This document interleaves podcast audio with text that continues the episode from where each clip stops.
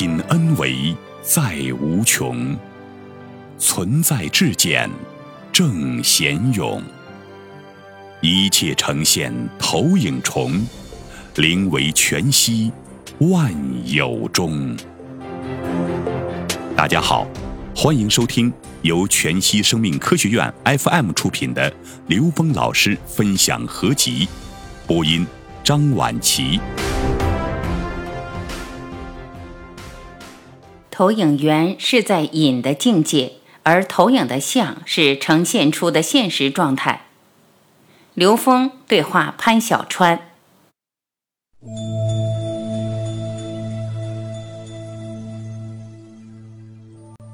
五运六气，学说的溯源。潘小川。如果我们以北半球为核心，天气下降，地气上升，然后周而复始，就形成了天气与地气的互动。古人又给出了一个模型，这个模型是什么呢？我称之为五和六的模型。什么叫五和六呢？天气是以五的形式下来的，地气是以六的形式上升的。那就是说，我们中医事实上可以表述为五和六的体系。用庄子的话来说，叫做天五地六。这还要回到老子的道的一元论的三分法。老子讲万物负阴而抱阳，中气以为和。我们知道，古人在总结天地之间的规律的时候，画了两张图，我们暂且叫做河图和洛书。河图是以十为单位的，洛书是以九为单位的。河图就是一个五行的一个圆，木、火、土、金、水，土在正中。洛书的奇数和偶数正好形成一个双螺旋，天左旋，地右动。这些内容在我的《天道易经》这本书中都有表述。这里我所说的《天道易经》，应该就是卞老师所讲的经前易。什么叫经前易？我理解这个经就是《周易》。周易已经形成文字，变成人道哲学体系了。在这之前，还有天道义。天道义就是庄子所说的至道，这是天道的义。如果按照河图和洛书的数的逻辑，找一个阴数，找一个阳数，而且应符合中的这个数。我们看一下一到十的奇数，一、三、五、七、九属于阳，奇数为阳。那谁是中数？一三五七九，看五是不是中数？换句话说，五是阳数的中数。那六呢？二四六八十，那么六就为阴数的中数。所以中医就采用了五和六，建立起一个模型。这个五六的模型，五用河图来表达，六就用洛书来表达。五在天取象，取的是五大行星。五在地取象就是五行，六在天取的是三阴三阳，六在地那就是我们所说的六气。我们就可以这样讲了：五在天上，我们称之为五运；五在地上，我们称之为五行。大家注意了，在我的教学当中，虽然都是五，但是五运和五行还是不一样的。五运是指天上的天气的模式。五运是把天气已经落到了地上，那六气是地上的，地气上升到了天上，就变成三阴三阳。我们也还知道另外一个问题，中医一般讲阴阳五行，所谓夫五运阴阳者，天地之道也。如果这样说的话，除了五六以外，还有个二，二是什么呢？二就是阴阳。我们暂且说中医是有个二。五六的系统，但是这个是阴阳，阴阳在天地人的表述上又不一样。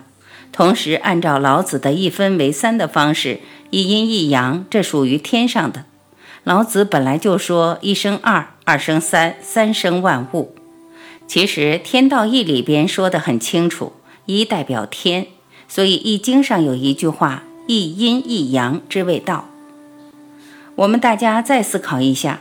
古人写文字传下来一个字这么困难，为什么说一阴一阳之谓道呢？他怎么不直接说阴阳就是道就完了？这不还简单吗？为什么说一阴一阳之谓道？那我的理解，一阴一阳，这里强调是天道。那天道是什么呢？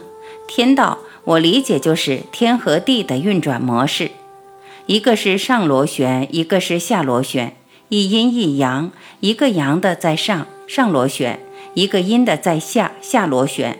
那么一阴一阳之谓道，这就是天道。说的其实就是一个双螺旋。就是刘老师所说的正弦波，不过现在变成立体了，这个东西就可以说是道的一个具体的化身。这个东西大而无外。刘老师说的正弦波很小很小，小到不能再小。那我说，在古人眼中，天地之间是最大的，天地之间也是双螺旋，也是这个正弦波的化身。既然有一阴一阳，那一定有二阴二阳之谓道。那二阴二阳之谓道，就应该是地道。如果用我们中医的术语或者易经的术语来说呢，就是太阴太阳，少阴少阳，是不是？其实就是四季的化身。既然有二阴二阳，那当然有三阴三阳了。三阴三阳之谓道，当然就是人道了。所以讲人的时候，中医有一个特殊的提法，就叫做三阴三阳。而三阴三阳在易经当中，我们不提这个事情，只是到了内经的时候，我们强调三阴三阳，是因为阴阳在人体上就一分为三了。那这三阴三阳是什么呢？大家想想，三阴三阳不就是六吗？换句话说，五运是天上的五，那地上的六是什么？地上的六气，对吧？那地气六气，如果到了天上变成什么呢？不还是变成三阴三阳吗？换句话说，五和六搭配，实际上六还是阴阳的化身，只不过是落在人体之上而已。这就是古人为我们建立的模型。这个模型从天地讲叫做五运六气，落在人体为五脏六腑，然后我们还有五音六律，所以说都是这种五和六的搭配。这个五音六律实际上就是历法的化身。那历法与什么相关呢？当然与天地的运动相关。那可以看出来，我们现在所讲的这些内容都脱离不了二五六的系统。如果简单的说是二五系统或者五六系统都无所谓，其实都是阴阳五行的化身。最接近气字的是能量，流风。中医建构在三维空间里边。其实这个五六不仅仅在三维空间，在四维也符合五六，五维也符合五六，每一维度空间能量关系都符合两仪、四象、八卦、二五六这样的概念。只是它表达的不是用能量简单叠加的概念，它找到能量综合平衡的这个数数上的关系。气一元论指的是宇宙空间的本质道。刚才讲到，在天叫五运，在地叫五行。实际上，五运五行它们有相同的能量属性。如果没有用广义的能量来描述它的时候，因为实际上在这个空间里面，我们描述这个宇宙的一切存在，在现代人的语境里面，最接近气这个字的就是能量，或者反过来，它并不是叫能量，它叫能。气实际上是能。能既包括了一切显化的存在，同时也包括了一切显化的内在规律。就是说，所有存在的内在规律也是能。量指的是信息，所以能量是既有这个能，又有信息。而这个能既可以显化，又可以隐。它在高维就是隐的，投影到三维就是显的。这个隐显的递进，又是三维和高维之间的递进关系。也就是说，低为显，高为隐。如果这么解释的话，三维是显，四维是隐，四维是显，到五维是隐，就是投影源是在隐的境界，是虚的状态，而投影的像是呈现实的状态。所以最终还虚是还到了高维，还虚也有次第，你还到四维的虚，还是五维的虚，还是六维的虚？你只有还到 n 维 n 趋于无穷大的虚，那才回归先天。五运六气的科学解释。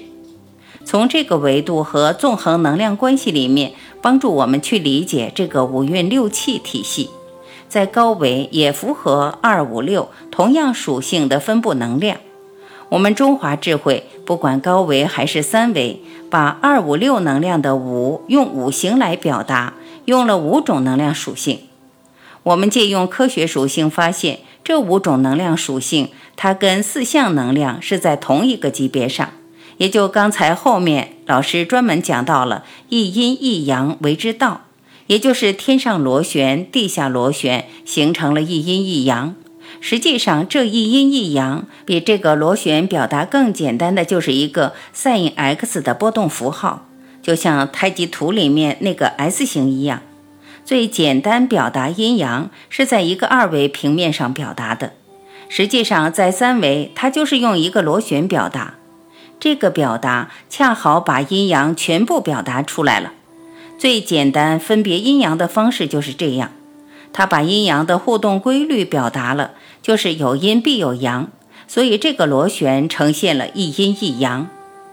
二阴二阳是什么呢？就是两个正弦波能量波的叠加，这个时候就是 a 加 b 括号的平方。a 加 b 括号的平方就是说的地道。这就构成了四象和五行能量分布。所谓天道，它是无形的，它就是一个能量波，它不显现的，它不会显化。但是两个能量波互相干涉的时候，它就具备了显化能量的可能性，也就具备了最初始的能量结构，或者说它具备了相对的偏性能量的结构。只是它在整体上是平衡的，也就是说，任何一个能量属性。它都带着某种偏性，但是它的综合是平衡的，所以这就是那个四象五行的表达。因为 a 加 b 乘以 a 加 b 展开正好是四象，而它对应的恰好是四种能量和它们的中间能量关系。四象能量就是四个分别，而中间就是土行能量，所以它恰好能够在数学模型上跟二阴二阳相对应，正好就是地道。所以，天道和地道构成了两个能量结构。天道的结构就是纯粹的阴阳结构，是无形的；而地道能量虽然无形，但它有能量分布的一种属性的表达，也就是先天和后天的差异。恰好先天是没有分别的状态，而到了后天就有了能量属性的分别。所以，五行能量平衡就是一个后天的自然。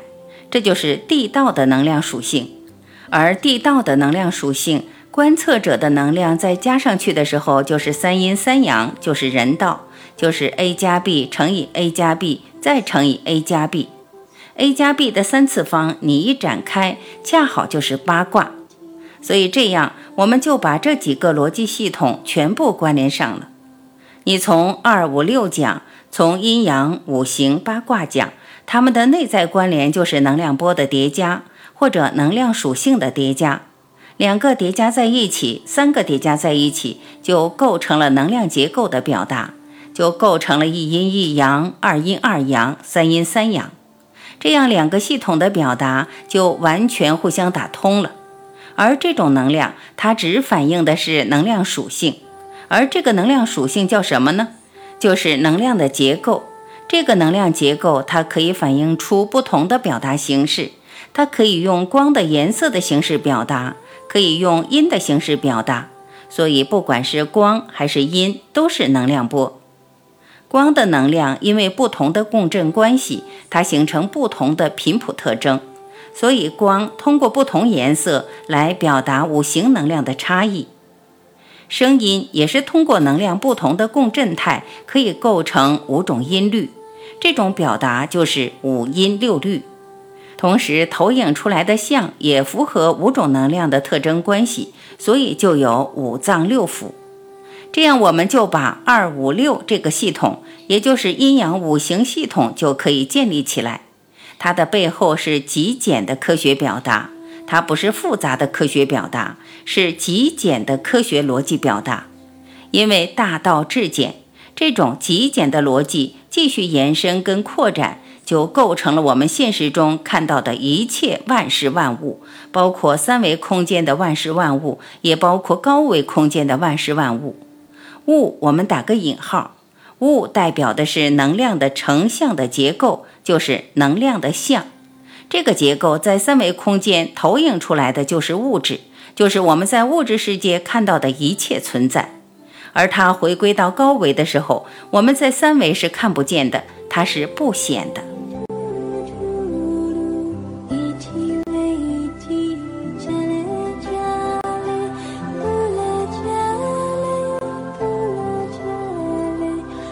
感谢聆听，我是婉琪，再会。